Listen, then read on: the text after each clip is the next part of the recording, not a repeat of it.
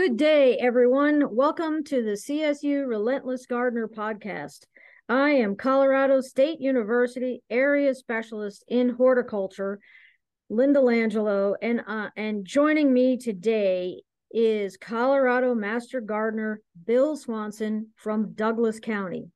Now let's get to the heart of it, where we explore the horticulture topic of vertical gardening. Hello, Bill. Hello, Linda. How are you today? Good, great. Glad you could join me today. Yep. I'm glad to be here.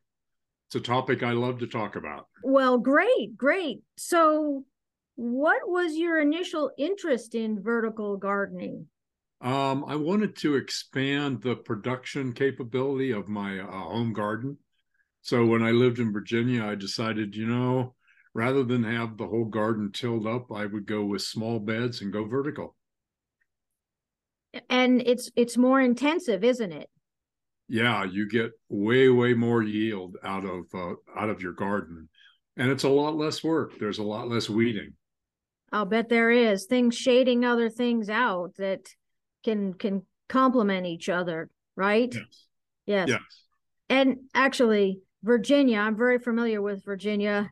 I lived in pennsylvania for a long time. So you know virginia you can just grow just about anything Um, you could, but we had different pests in Virginia than you have here. Oh, absolutely. It was a challenge with the pests. So, explain to the audience how things are spaced in a vertical garden. Um, things are spaced in rows.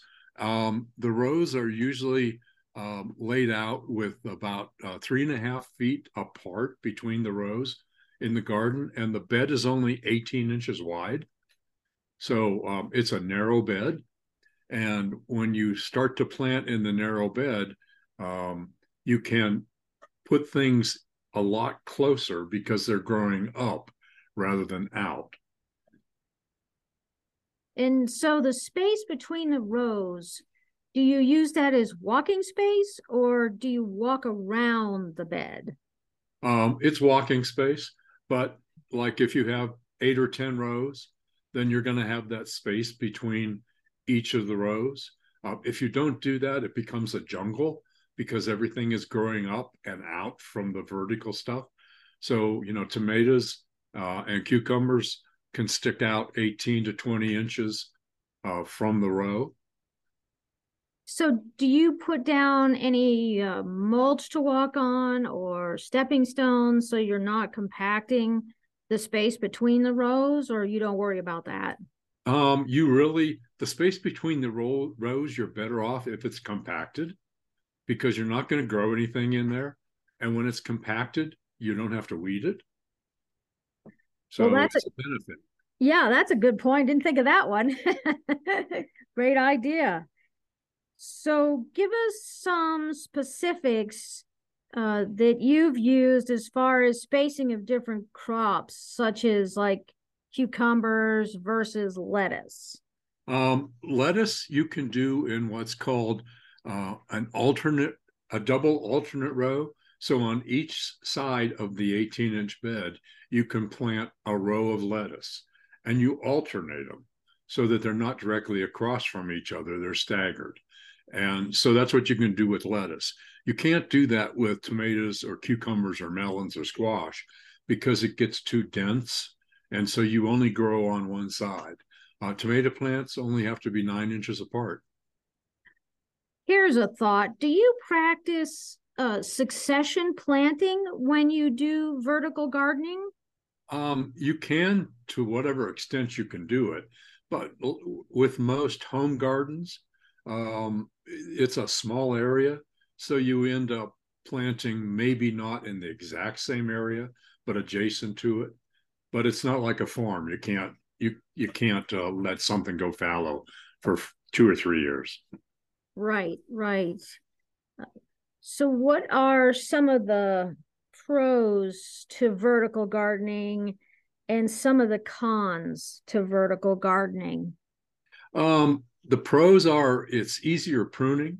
Um, I don't know about you, but I'm 71 years old now, and and bending over to weed the garden is a problem, and picking fruit and everything else. Um, so when it's vertical and the, the tomatoes are right up in front of you, you just reach out and, and pick the tomatoes.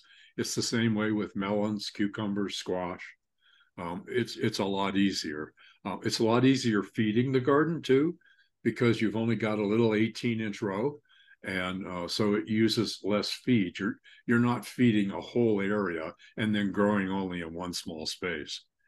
Um, you also get better air circulation because the stuff is growing up, but you've got to remember to uh, prune the plants to allow them to uh, to get air circulation. The first year I put tomatoes in vertical gardening, I decided, you know, everything I've read said you've got to prune, but I wanted as many tomatoes as I could get.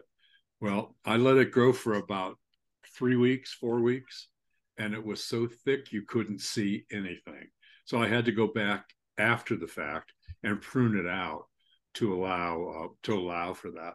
The same way with the cucumbers, um, you've got to prune the cucumber vines um, to uh, get better air circulation and less diseases. Would you recommend that folks would do that as a weekly task? Um, yeah, you can do it. You can get away doing it weekly. Um, with with some of the things, you need to do it, you know, every couple days.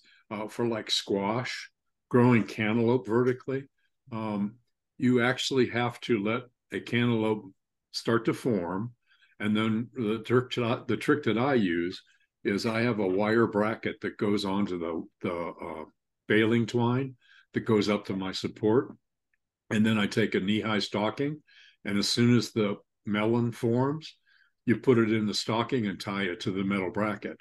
Uh, cantaloupe, uh, when they're ripe, they slip. And so if you don't support cantaloupe, um, when it's ripe, it's going to fall to ground and break open. So that way you support it. The other thing you have to do is cantaloupe is a tenacious viner. It just wants to take over the world. And so after you get the first uh, first fruit formed, you go cut the vine off two inches past where the fruit formed, and that'll stop that vine and make the melon bigger. But you have to keep up at that with with the melons and the cucumbers. Well, if you have such a small space, it doesn't sound like a huge task. Oh, it's not bad. It's not bad at all. So, how do you uh, fertilize your crops, or do you just have soil that's got a lot of organic matter in it? Um, you can treat it just like any other garden. You can fertilize um, weekly with small amounts, and or you can fertilize with bigger amounts once once or twice a year. Um, either way you do it, you're using less because you only have the 18 inch wide row. Right, right. And so, do you try and extend the season with this vertical garden into as late as you can get with fall, or do you stop earlier? Oh no, I let it go as long as I can let it go. Usually, usually I can keep tomato plants alive here in Colorado. I live in Castle Rock at at uh, 6,500 feet. I can usually keep the tomato plants alive until mid October, unless it's unless it's really cold. Um, three years ago, that meant on Labor Day, I had to go out, cover everything with plastic, and actually put a heater in there because we were down to 20 degrees the one night. But uh, all, all the plants stayed alive. Well, that's fantastic. I think. yeah. I also have, uh, I learned a lesson right after I moved to Colorado in 2017. I moved in 16, but in 17, I had my first garden, and um, I had tomato plants that were just doing fabulous. And then came the hail, and it took out everything cucumbers, the tomatoes, they were just all decimated. Um, so I ended up um, modifying uh, my raised bed vertical garden, and I put in hoops that go from the top of the T frame down to the ground and then I use um, baseball. I use a, a hail net that'll stop baseball hail. Uh, you can buy it on the internet. It's designed for orchards, so they they'll put it over a whole orchard, and um, I have it set up so that it's a quick clip onto the fence and then a quick clip onto the ground with supports to keep it away from the plants. And I can put it on my, I have a 30, 35 foot garden and uh, one row against the fence, but it's 35 feet long. And I can put the hail net up in about six or seven minutes. Well, that's fabulous. So with me, I have hail screen that's metal and I have uh, squares that are smaller. Uh-huh. And so I just leave it. Ah. And so, but it's it's more expensive. So how does your hail screen can that uh, tolerate like uh, more than one hailstorm? If it's oh, it'll handle. I've I put the the hail net I purchased is purchased in 2017, and I'm using the same net. It's a it's a stretchy woven open material. Um, so maybe a little bit smaller than pea size hail might go through it, but anything bigger than that, it stops. And uh, because it's stretchy, it'll take baseball size hail and it bounces off of it. Oh, that's a nice feeling, isn't it? It is. so I, I, get the idea that you don't have to put this really taut on there. You know, it, it, it can be fairly loose and still do what it needs to do. Yeah, it can be fairly loose. I, I have hoops that I've created to keep it away from the plants so that so that even if I get big strong hail hits, they never get to the plants. So basically with your vertical garden, you could you could almost have a raised bed that's like 3 or 4 feet off the ground. It just it doesn't have to be a foot off the ground. That's correct. You could put it in raised beds. The raised beds that I use just to get out of Colorado soil are um, two feet wide and eight feet long. Each of them, I have four of them. So it, I guess it's a 32 foot garden. Um, and I grow in the back. I grow all of the stuff vertical, uh, and that's sort of against the fence, but it's it's on what's called T posts and um, I use baling twine to go up to the post. And with tomatoes and cucumbers, every couple days you just go out and you wrap the vine right around the string, and you wrap it around uh, clockwise, and you don't even have to tie it. It, it. The vines themselves will not slip down the twine once you start wrapping it. But you got to keep at it, keep pruning and wrapping, and uh, it really ups the output. Uh, the first year that I put in a 10 foot row of uh, cucumbers in Virginia, um, I ended up with 56 quarts of pickles out of that 10 foot row. And that didn't include the cucumbers that I gave away. I mean, so you do get a you get get a lot of yield compared to trying to grow cu- cucumbers on the ground because they're a tenacious viner and they'll take up a 10 foot square area. And um, I was using a 10 foot square area. It was just uh, 10 foot wide, six or seven feet tall.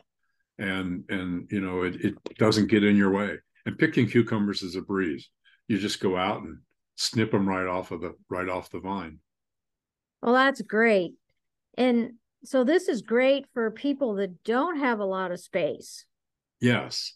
Yes, if you don't have a lot of space, you can do it. That's why I started. I started doing it 20, 20 some odd years ago um, in Virginia, uh, Northern Virginia, and I was just using the fence, put strings or trellis up to the fence and grow up. And so you can you can get a lot more yield out of a lot less space.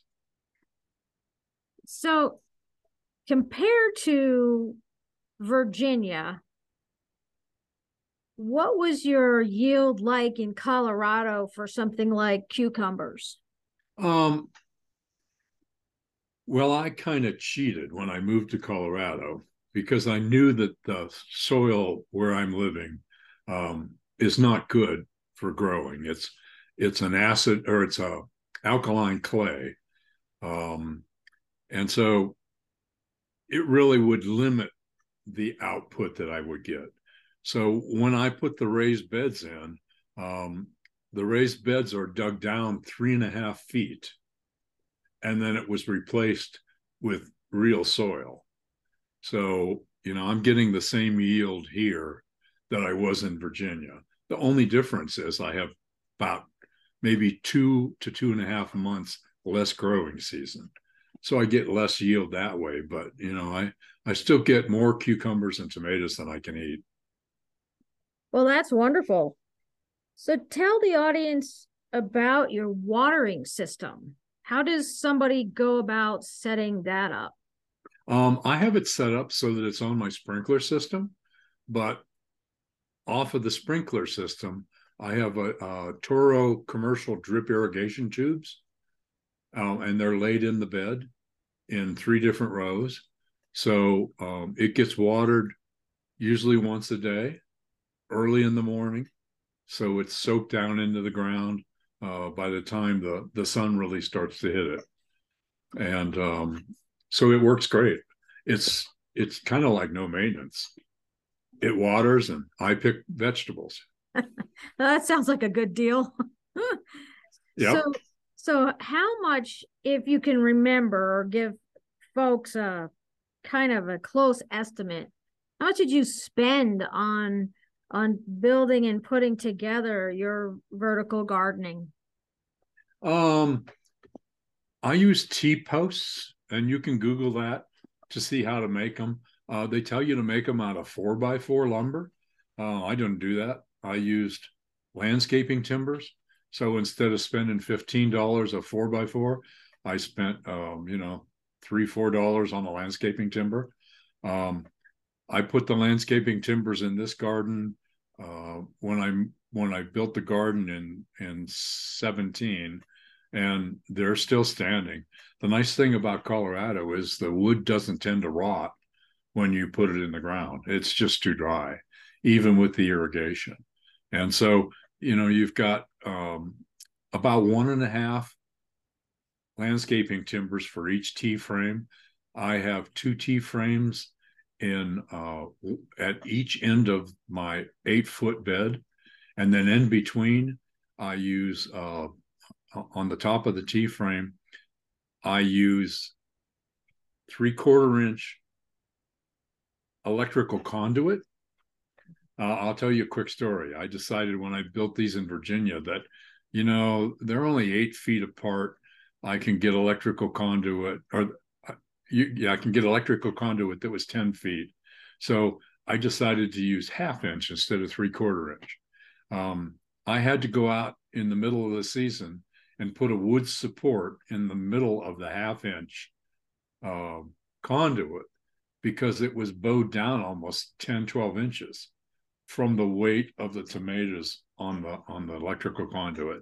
So three quarters electrical conduit doesn't bend and it does a great job. So, you know, from that perspective, you know, I might have 20 bucks in the support for each of the eight foot beds um, and the irrigation is is nominal. It's not expensive.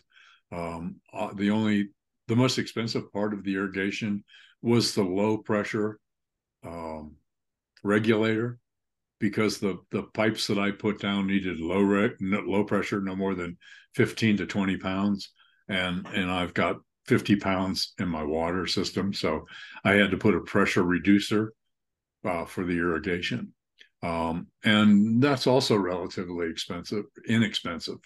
You can also use drip irrigation if you want.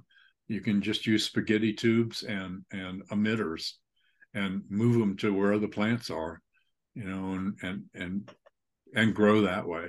I also take the front of my bed and I put uh, on the front of my beds. Um, I put zucchini and and plants that can't be grown vertically so they'll grow out of the out over the uh, the slightly raised bed. So in the fall, you just dismantle and clean up all the plant material. And do you add any new soil in or you... uh, in the fall I just clean up the old plant debris uh, the T frames and the strings stay up. They never come down. If you one of the things that you have to keep in mind if you expect that to happen is you have to go out and invest in real baling twine, the stuff that they're making the big round hay bales out of. You know, it's probably fifteen dollars for uh, a thousand feet of it. You can buy it at, in any of the at the feed mills or Tractor Supply. Um, and if you use that heavy stuff, um, I put strings up, and they've been up since I moved in, so they've they've lasted five years. Uh, the first time I did it, instead of using T frames, I used bamboo, and and I had um, jute twine. Yeah, that didn't last about three months, and it's not strong. So it's it's worth getting the the commercial baling twine and and using that for your supports. Well, that's that's good information for folks to know. You know, things are expensive enough that we don't have to make the mistake the first time. So Yeah, exactly. people can learn from you. And uh, so do you start any of your transplants from you know indoors before you you like do you start your tomatoes or your peppers or your eggplant if you if you do eggplant do you start it in indoors first or um i do start indoors but um because of the growing season here the first year i moved in i started in february like i always did. Well the plants were way too big by the first of june when they were ready to go into the ground. So now i i start in mid-march.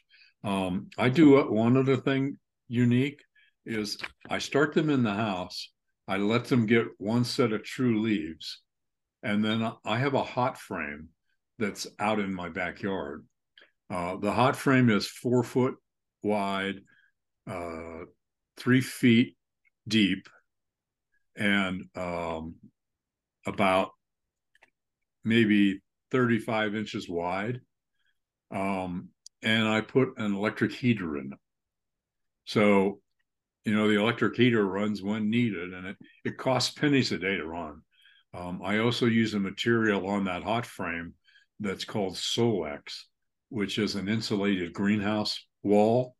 Uh, so the whole greenhouse is made out of Solexx. It's got a, an R value of like two something.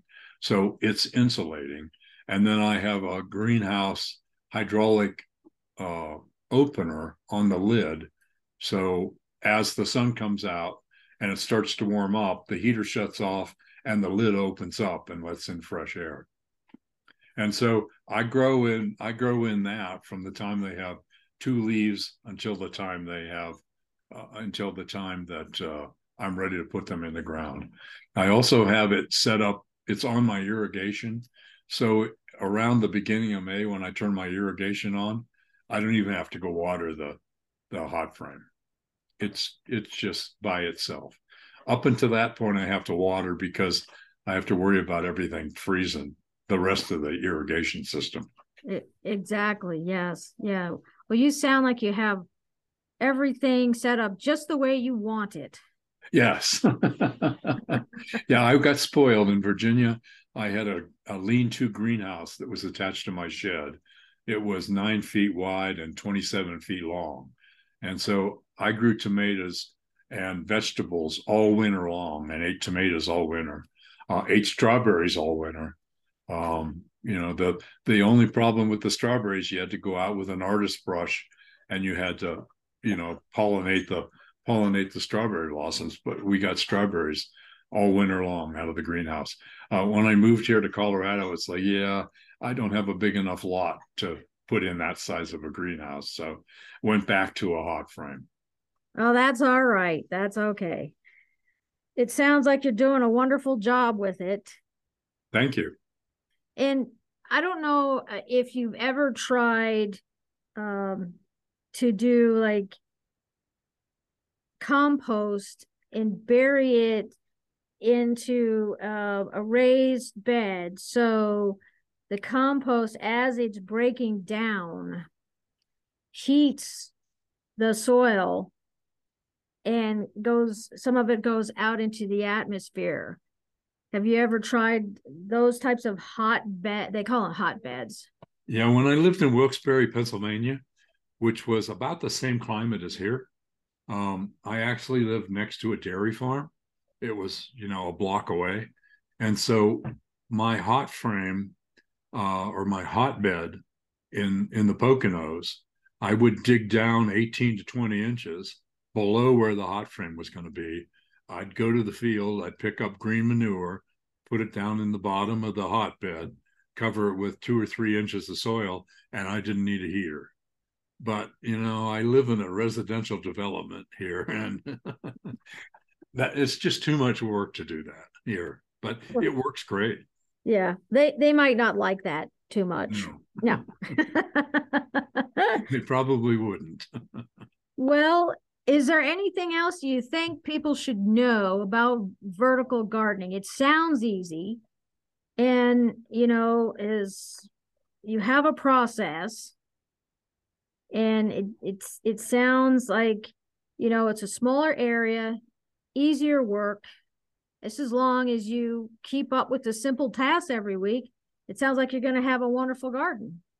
Oh, that's it. You've you've got to keep the feed up so that you you have decent soil, uh, lots of nutrients, um, and then you've got to prune it. If you don't prune it, uh, you're not going to get any yield out of it. It's so dense that that the sun can't get in and and ripen the fruit.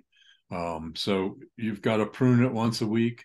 You've got to keep it watered keep it fertilized, um, and uh, and then just enjoy the yield. But the pruning is the is the biggest part. The pruning and the training of the vines.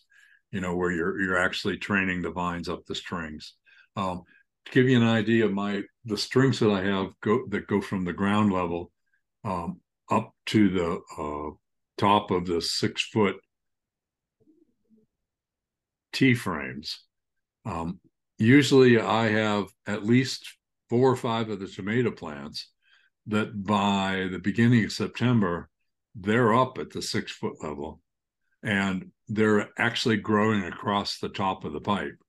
I mean, so you know, they'll it'll really grow, and and the yield's unbelievable. Tomatoes, if you plant a, a thirty foot row of tomatoes spaced at uh, nine inches apart, which you can't do in a normal garden, but you can do in a raised bed garden. Um, you're looking at getting about 600 pounds of tomatoes out of that 30 foot row. Oh my! Open so, your open your own private farmers market. Oh yeah, yeah.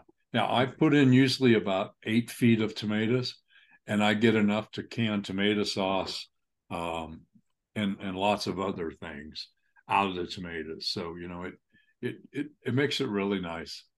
Well, that's wonderful. Well, Bill, I want to thank you today for joining me. You're welcome. And a thank you to the audience for listening. Tune in next time when we get to the heart of the matter on another horticultural topic.